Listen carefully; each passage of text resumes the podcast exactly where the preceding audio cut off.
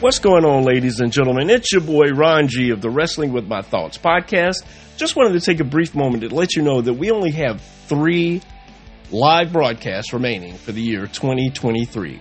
We're going to have a live broadcast this weekend, again on November 18th, and then on November 25th, we're going to be hosting our season finale as we watch WWE Survivor Series War Games.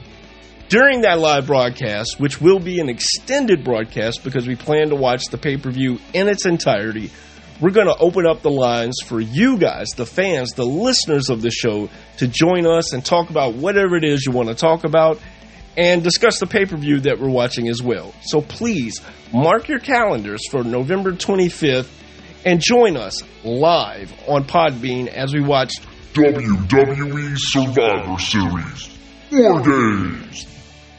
Thank you guys for everything you've done for us over the past year. We look forward to much, much more in the year 2024. Thank you.